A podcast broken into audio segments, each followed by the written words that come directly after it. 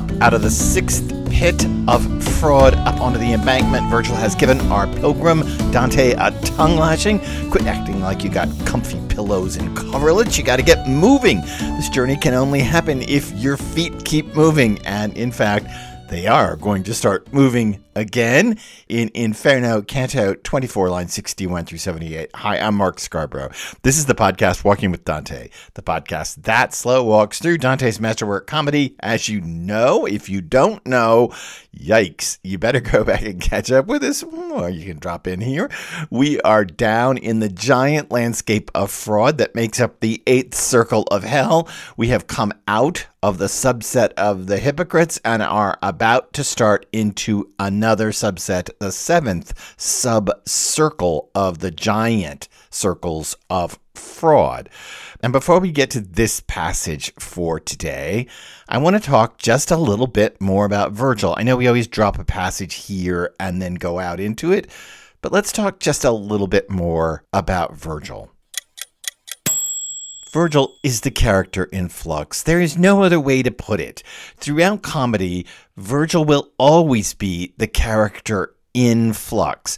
The Pilgrim's dramatic movement and narrative thrust is I don't want to say linear, that's too overstated, but it is a trajectory with ups and downs along the way, but a trajectory toward a final vision of God. Virgil has no such end in sight. Virgil belongs in limbo, despite the fact that here he is down in fraud. Wait till he gets up on Mount Purgatory, where he really doesn't belong. But nonetheless, Virgil has no end game in place. And so his journey is more contorted, and his character is too. Look, here's how it all works out. If you think about it, back with the hypocrites, Virgil didn't know the passage from the Gospel of John, chapter 8, verse 44, where the devil is called a liar and the father of lies. And those mendicants, those lay mendicant friars who they met in their gilded leaden cloaks, had to school Virgil on the Gospel of John. Okay, fair enough. How could Virgil know the Gospel of John? And yet, only a few lines later, when we entered Canto 24, Virgil is suddenly making reference to the wisdom of Solomon, chapter 5, verse 14. And maybe you could say, okay, Virgil would know the quote unquote Old Testament. He wouldn't know the New Testament because at least the Old Testament would have been written when Virgil was alive. Okay, maybe. But then later in that same passage, when he tongue lashes the pilgrim Dante, he seems to quote from that bit the spirit is willing but the flesh is weak or at least he riffs off that bit. That's from the gospel of matthew. That's from chapter 26 verses 40 through 43 interesting. The spirit is willing but the flesh is weak. Is from the moment the disciples fall asleep while jesus is praying right before his crucifixion which is an interesting thing to think about in terms of delay or not being able to do what you're supposed to do. I mean they're supposed supposed to watch out while Jesus goes into Gethsemane and prays, and yet they fall asleep. And here's Dante out of breath on the ground. Virgil's quoting or riffing, he's not quoting, but riffing off a passage in the Gospel of Matthew, but he didn't know the Gospel John. Do you see what I'm saying? Virgil is in flux. The character is in flux. And you can look at this in two ways. You can say that Virgil is ad hoc, that is, Dante's just kind of making it up as he goes along, or Virgil is the character Dante needs at any given moment, and the ad hocness is Dante's attempt as a poet to create the mentor he needs at any given moment, or that it's not ad hoc in any real sense of the word. What it is is the difficulty of building this giant character of Virgil who will last longer in the poem than any other character, who is as much a part of the poet's imagination as Virgil's poem, the Aeneid, and to a lesser extent, the Georgics, are reflected inside of comedy. It's so wild to think about building this completely fictional character of Virgil inside this allegedly inspired poem. So Virgil is in flux and it's going to continue. So, without any further ado, let's read Canto 24, line 61 through 78 in my rough English translation. You can find this on my website, markscarborough.com. Otherwise, here's the passage. We took the path up the ridge, which was craggy, narrow, altogether poor going, and way more precarious than the previous one. I was talking as I went along so I wouldn't appear to be worn out when a voice came out of the ditch, seemingly not capable of forming words. I don't know what it said since I'd gotten to the apex of the bridge that crosses over at that spot, but the one who spoke seemed somehow to be on the move. No matter how much I wanted to, my sharp eyes couldn't make out the bottom down there because of the darkness. So I said, Master, when you get to the next embankment, let's descend along the wall. From this point, I hear something but can't understand it. I look down but can construe nothing. The only reply, he said, that I'd give you is just to make it so. For an honorable request should be met with an action done in silence.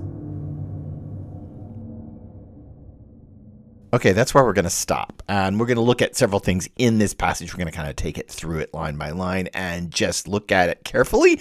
There's not a lot of difficulty here, just some interesting things to note as they come toward the seventh of the evil pouches. So let's start out with the landscape itself.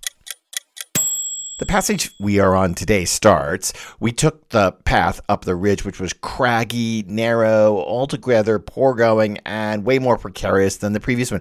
All of this descriptive adjectival bit that goes on about the passage. I'm thinking about Edith Wharton.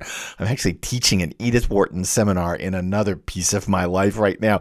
And Wharton always said that when she rewrote her novels, when she was in the stages of revision, she was committing murderous atrocities on adjectives. Well, there's a lot of adjectives right here that perhaps could have some murderous atrocities committed on because they're all piled up. But it could be that they're piled up for a reason. It could be that the bridges, the reefs, and the structures are getting rougher the farther on down the circles of fraud we go.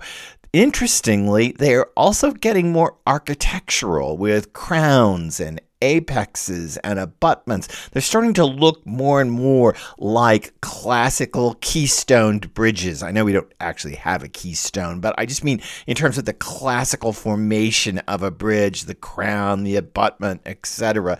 And yet at the same time, they seem to be getting rougher. This is an intriguing bit of narrative landscape. More jagged, but also more architectural, or could we say rougher but more elegant?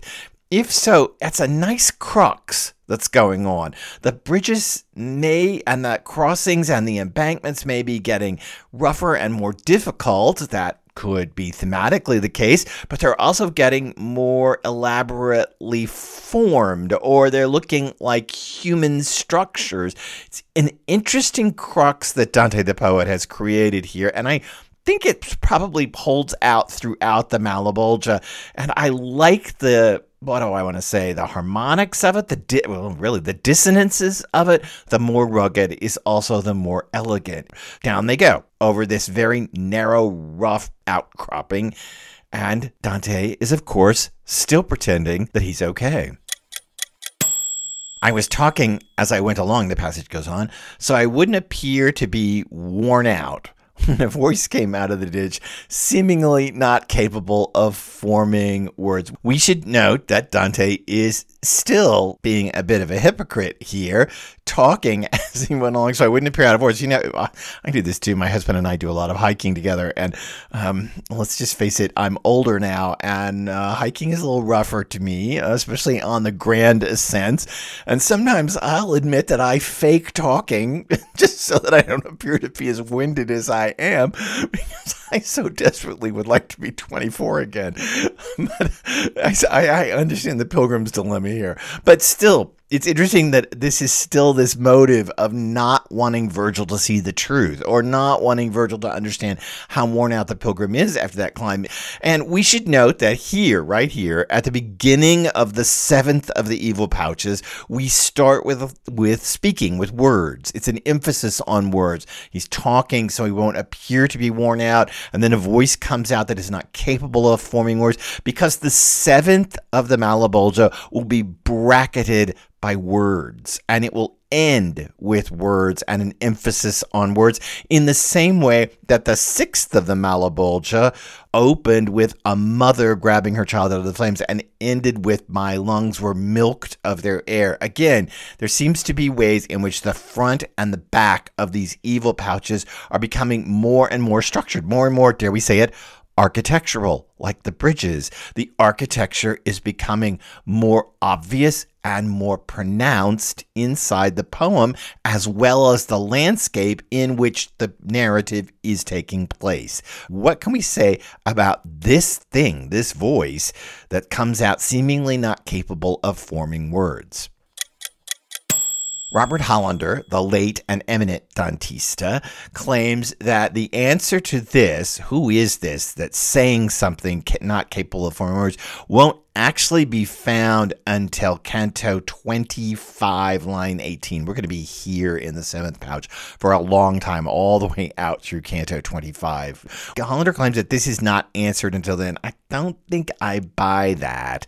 I think that there is a way that the malformation or the poor formation or the inability of the formation of words is important as a starting point, particularly before we hit well, the next episode of this podcast and the passage right ahead of us. I think it's really important to see that the poet is able to make words and someone else is not able to make them or doesn't make them in a way that they make sense. There is something here about, oh, how can I tell this to you?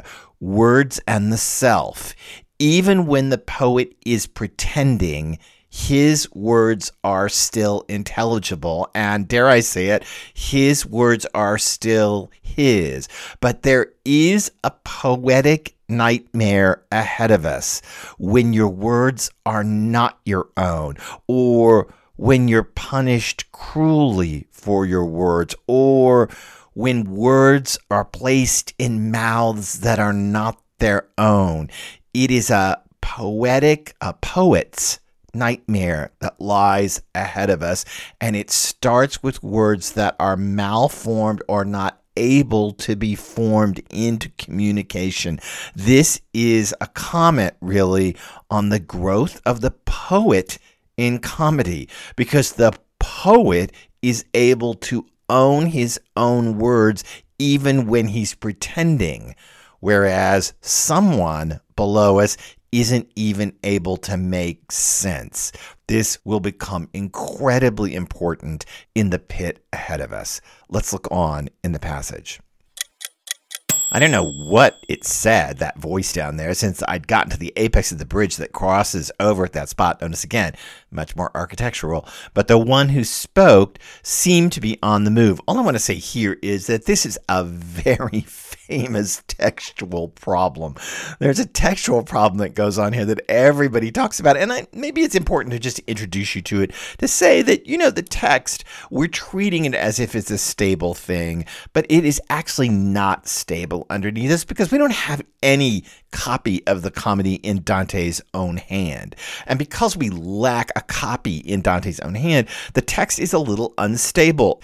There is a bit here that can be run as ad ire, meaning kind of on the run or moving. It was moved to move. The one who spoke seemed to be I said on the move, but it's more like seem to be going on the move or move to be on the go, ad ire. But many commentators and many translators think that that should actually be ad ira, not ire, go, but ira, anger. So that the one who spoke seemed to be angry and moving or seemed to be moved by anger. I'm going to go with the Petrocchi text as I always do. I'm going to stick with it that the one who spoke seemed to be on the move. I realize it's hard to know how would you know from a voice of someone you can't see what about a voice would make it seem like they're on the move? Maybe the Doppler effect. Dante wouldn't know anything about the Doppler effect, but you know what I mean that it seems to be getting fainter or louder.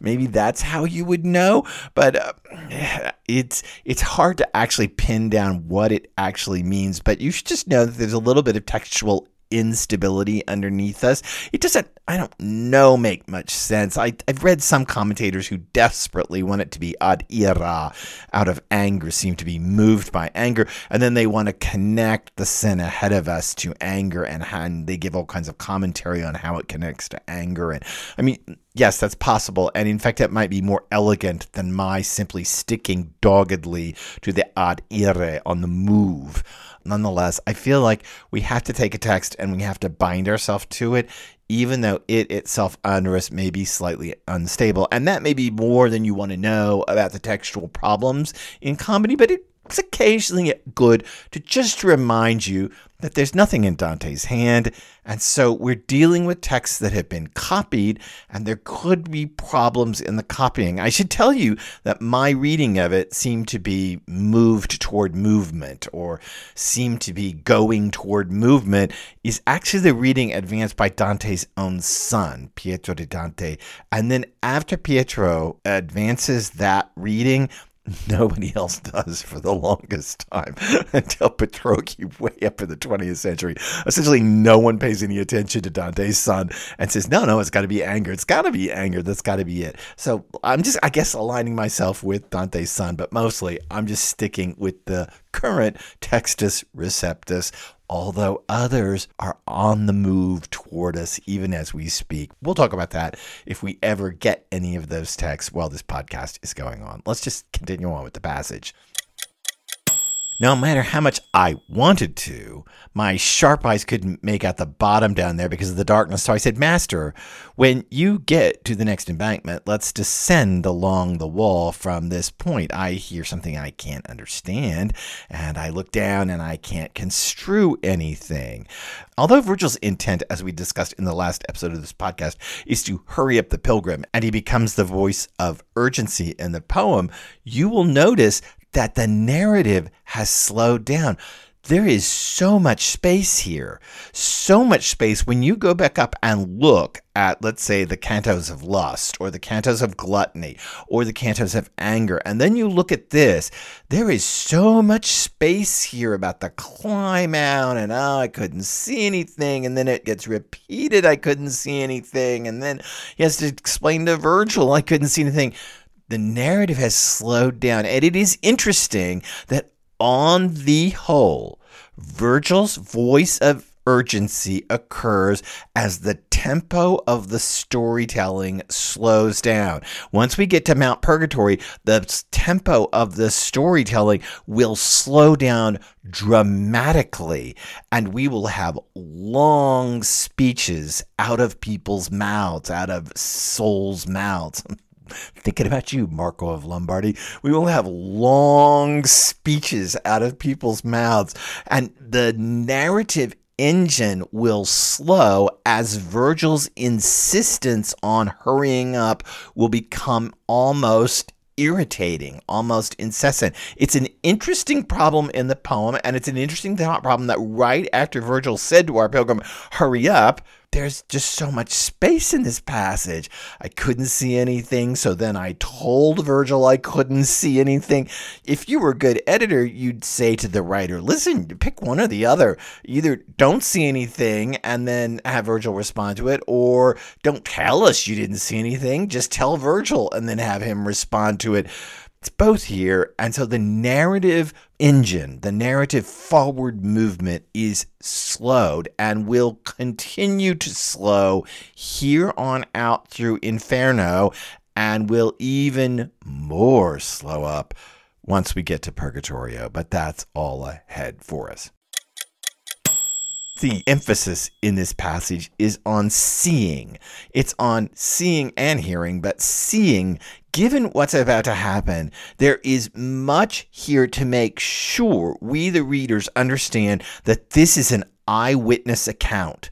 I can't see it. I need to see it. I better get in a place where I can see it. I got to see it because what's about to happen in the poem itself is so unbelievable that this emphasis on the eyewitness account is proving overwhelming and it's part of why the poem slows down right here. It slows down so we understand that the pilgrim got in a position to see what's ahead of us. I realize i'm not talking about what's ahead of us yet but i'm just telling you that it's part of what's going on. There is just this insistence uh, that I have got to be able to see this. I am an eyewitness to what's about to happen. And believe me, it's worth the delay. One more bit about this passage after Dante says, let's move on and come down the wall a little bit so that I can see down into the pit because I can't see anything, I can't hear anything, I can't make out what's been said. Um, you can hear something, but I can't understand it. Virgil then gives this reply. The only reply he said that I'd give you is just to make it so. For an honorable request should be met with an action done in silence. Here, I, Mark Scarborough, roll my eyes. I mean, Virgil, if it's to be done in silence, then shut up. Then do it in silence. You don't need to comment on it. However, I always love this bit when Virgil says, you know, uh, the only proper reply is to do the action and not talk about it, meanwhile, talking about it. I, I always think that there's a little bit of sarcasm going on here. Poor old Virgil, he just can't shut up. I also think that there is an aphoristic quality to Virgil's speech, for an honorable request should be met with an action done in silence. That that's page a day calendar stuff. That's very, very pithy saying stuff. It's one of those emblems you can pull out and needle point and put on your wall. An honorable request should be met with an action done in silence. I'm not making fun of it. I'm saying that both the pilgrim, we had this last time, and now Virgil are speaking in increasingly aphoristic ways, increasingly high meditative stylistic ways that bring out commonplaces for the living of life. That is actually a growing functionality of the poetics of comedy. And we're going to see it play out more and more ahead of us.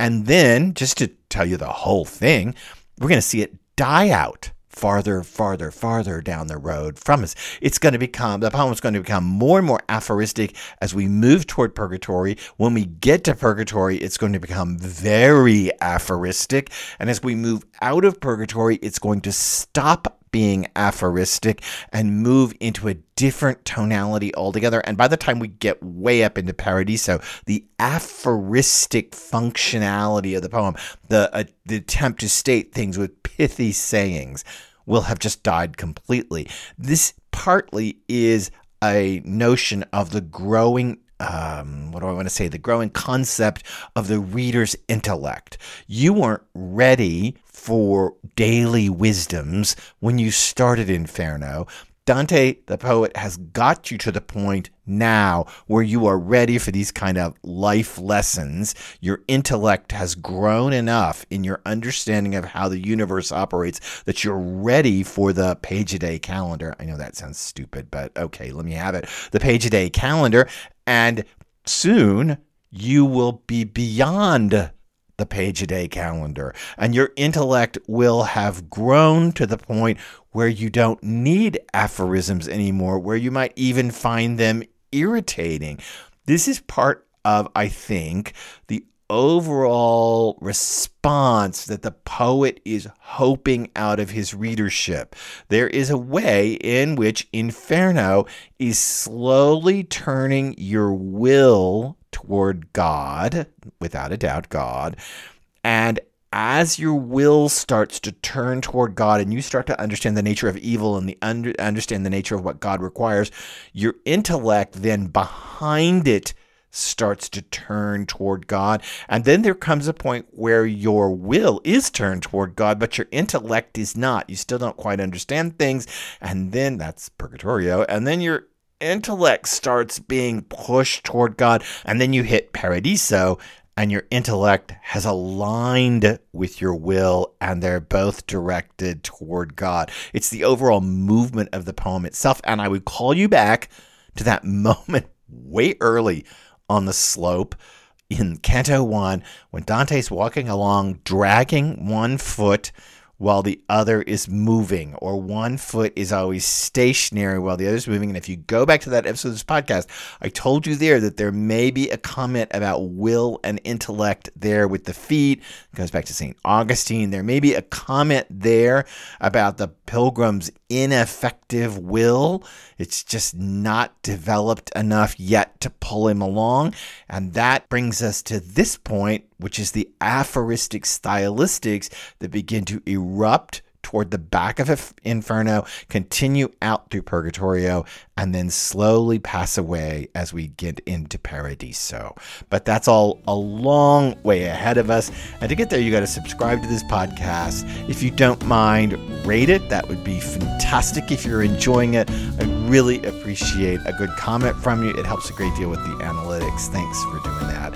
It's it's just incredibly rewarding to me and it's it helps me get up the motivation Dante. It's it's the way you can spur me on. It's your version of Vir- Virgil's tongue lashing. it's to spur me on to keep moving. In your case, I would hope it would be to say good things rather than Virgil's uh, rather austere commands to Dante to get moving. But anyway, it's your Virgil's role toward so thanks for doing that. And otherwise, we're going to find out more about what's down in this pit. In the next episode of this podcast, we will see down into this evil pouch and we will realize that we have come in for far more than we ever bargained for. I'm Mark Scarborough. This is Walking with Dante.